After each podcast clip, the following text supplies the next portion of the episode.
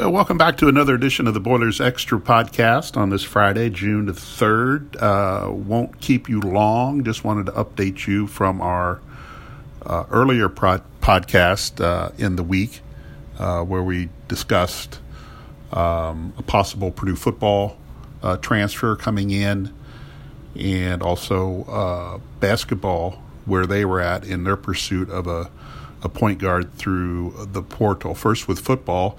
Uh, Charlie Jones, the Iowa receiver slash return man, uh, will commit to Purdue. Uh, he hasn't put anything out as of yet, but uh, got that confirmed uh, last night.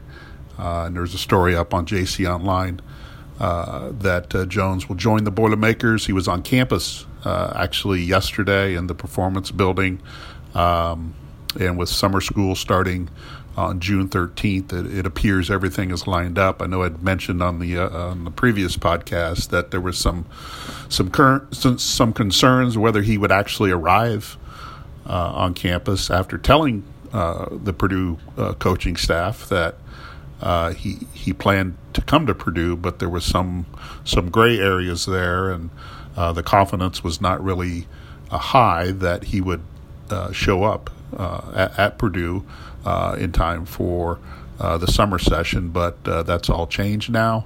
Uh, he is going to be a, a Boilermaker, and um, you know, will really provide a boost to the uh, the return game, which has not really gotten off the ground uh, during the Jeff Brohm tenure.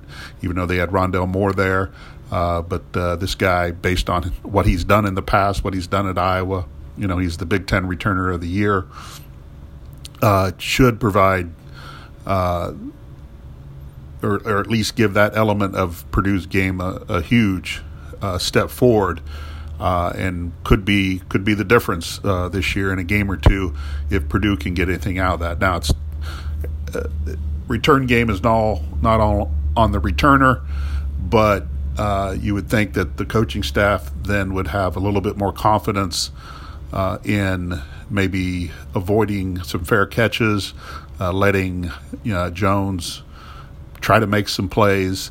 You know what Purdue has done in the past, and you've all seen it. And I know it's been a bit frustrating that uh, uh, a lot of fair catches, but that was more about field position and ball security, uh, and not not losing some yards when you when you didn't need to, or uh, have a costly turnover. So uh, that's always been a part of the conservative nature of that of Jeff Brohm in that area.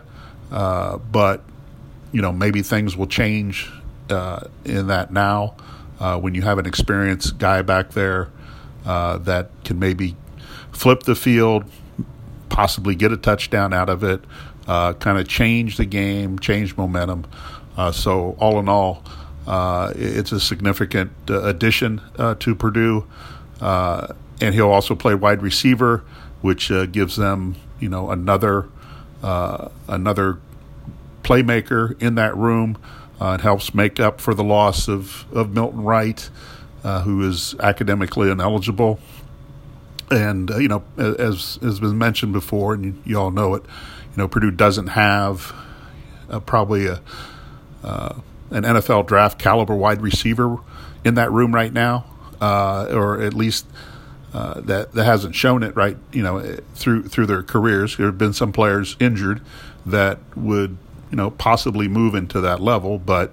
You know, I think, but I think Purdue has a good group of receivers. Uh, I just right now, I, am not sure they have uh, the David Bell or the Rondale Moore uh, that would uh, demand the attention that they've they've received over the years, and you know, therefore, you know, what will this receiving corps produce uh, this year? You know, you have a good quarterback in Aidan O'Connell, uh, and you just got to get a group that can stay healthy. Number one, uh, but also uh, make plays uh, where uh, the, with, when they need to, and that's you know that's going to be a big key. And you know, don't forget about the tight end. You know, Payne Durham. I think Payne Durham is set up to have a really a good season. Could be one of the better ones could be the best one in the in the in the Big Ten this year uh, at that position. And uh, you know, I, I, don't think there'll be a a big drop off in the in the passing game uh, from Purdue.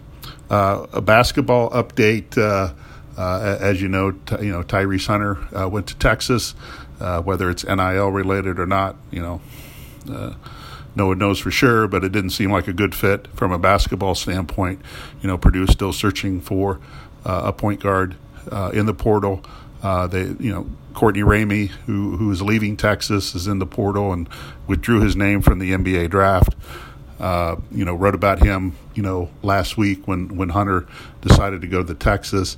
Uh, he would seem to to check all the boxes that Purdue would need uh, from a from an offensive threat, but also bringing a defensive presence uh, to the team. They they have been in contact with Ramey uh, this week.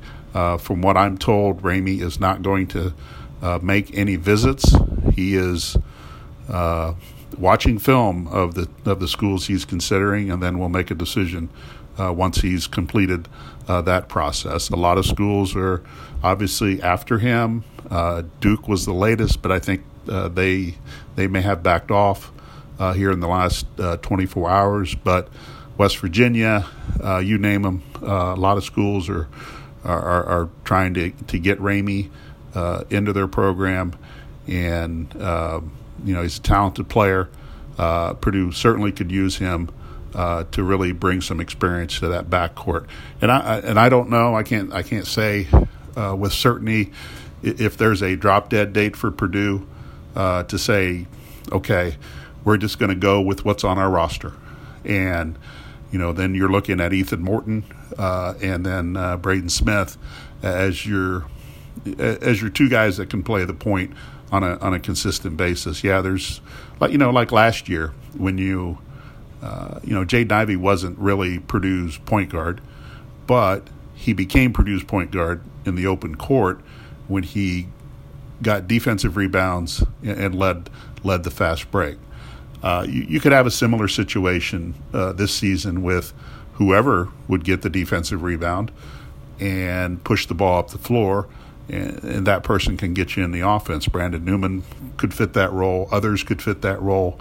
Um, but I, I, think, from my standpoint, the concern going into next year is making sure that you have a a defensive presence from that position. Uh, I think Braden Smith eventually gets to that point based on uh, the style that he plays with, uh, the toughness that he plays with. Uh, he, he plays with an edge you know, I think eventually he gets to that point, but he, he's not going to be ready to go 35 minutes uh, at the point guard. Ethan Morton uh, obviously gives you a lot of size out there. You know, he, he played that position in high school, uh, so it's not uh, unfamiliar to him. Uh, but I think Purdue would prefer him be at another position off the ball to really highlight highlight his skills. But again, I don't know if there's a drop dead date here that Purdue's going to say, okay, but you know, this is this is what we have. This is what we're going to go with uh, going in uh, to this season. If, if Ramey uh, would would elect to go uh, elsewhere, they're also looking at David uh, uh, Jenkins from who, who, last played at Utah, and I think I mentioned on the the other podcast that really wasn't when you, you know start researching him and you know figuring out trying to, to learn a little bit. Really wasn't uh, enamored uh, uh, with him, but uh, he's more of a shooter than a point guard. Uh, but obviously, it's an option uh, that that Purdue will probably explore, and there's there's probably some others out there that will um, that that are still on Purdue's radar, but um, you know, with summer school getting ready to go, um, I think at some point you have to make a decision what direction you're going.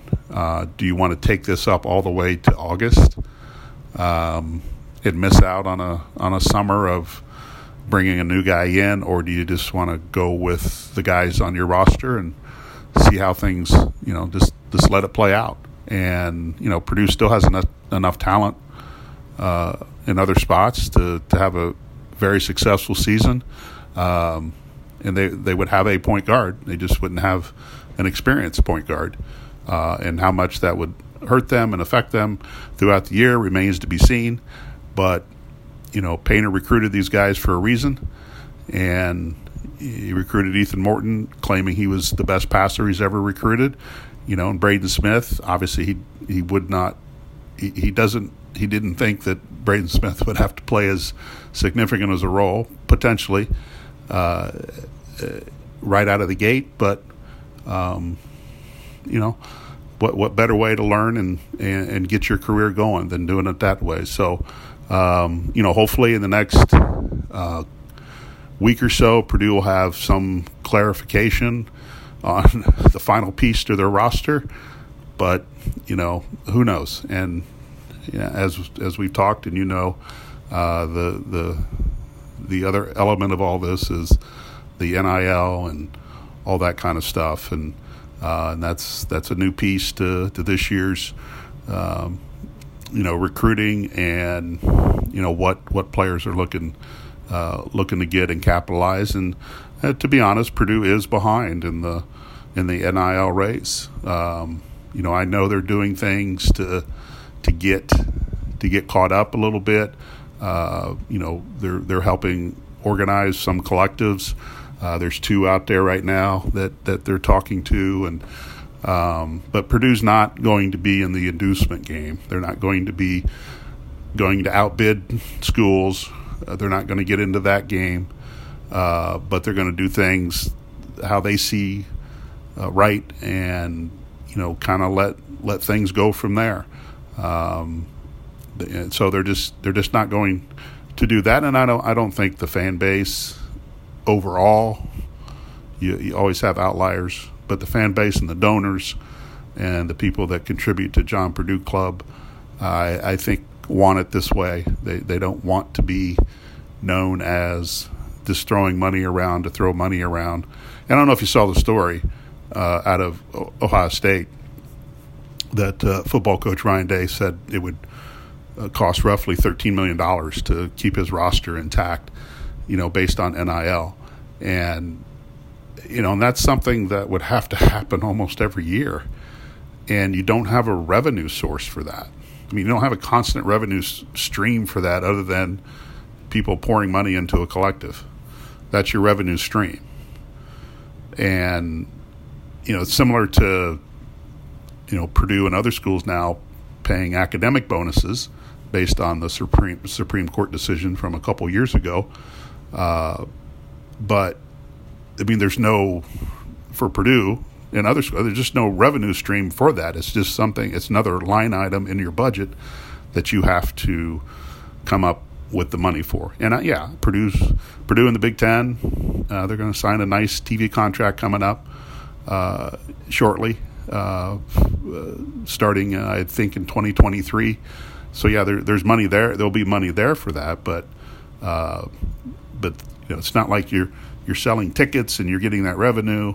Uh, that that that revenue is kind of earmarked for other things. So it, it's a tough. And I, I, know there's a lot of money involved, and um, it, it's just not as you know, it's just not as simple. I think as some people think. Uh, but anyway, like if it, if it's going to cost Ohio State 13 million to keep its football roster together, what would it cost Purdue? half that, you know, a quarter of that? Um, do you pay the the top 25 players? Do you pay half the roster? There's a lot of schools or a lot of collectives that are that are, you know, they're they're paying uh, each member of the of the team, like a basketball team, they're each getting X amount of dollars. And you know, will Purdue ever go in that direction? Much easier to do on a basketball team than a football team but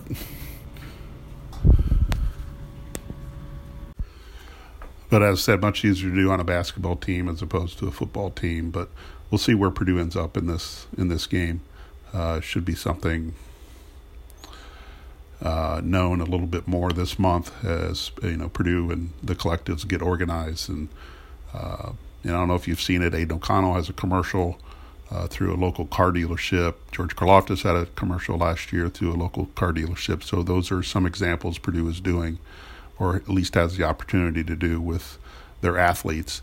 Um, but the question is, is that is that enough to entice somebody to come here? Not paying inducements, but uh, you know, is is a plan like that appealing enough for uh, the players that Purdue would be recruiting, and they got a, a lot of official visitors on or coming into campus this this weekend, and NIL will be a uh, a hot topic uh, as far as where Purdue fits in this landscape and marketplace, uh, and then when those players and families go off to their next visit, uh, there'll be numbers to compare and. Uh, and not every athlete is going to and family is going to mo- be motivated by NIL, but uh, you know a lot of them will be, and it's something that you know Purdue's just going to have to find where that where that sweet spot is as far as uh, being able to do things for athletes, uh, but but not cross that line that they don't want to cross uh, as far as providing an inducement. Anyway, uh, I'll get out of here. Uh, did have a couple questions that we'll answer next time, but I just wanted to update you on the football and basketball doings from the last time we had. Uh, last time I did a podcast. Anyway, uh, have a good weekend, have a good day, and uh, you know we'll we'll get back uh, doing another one here uh, the next couple weeks.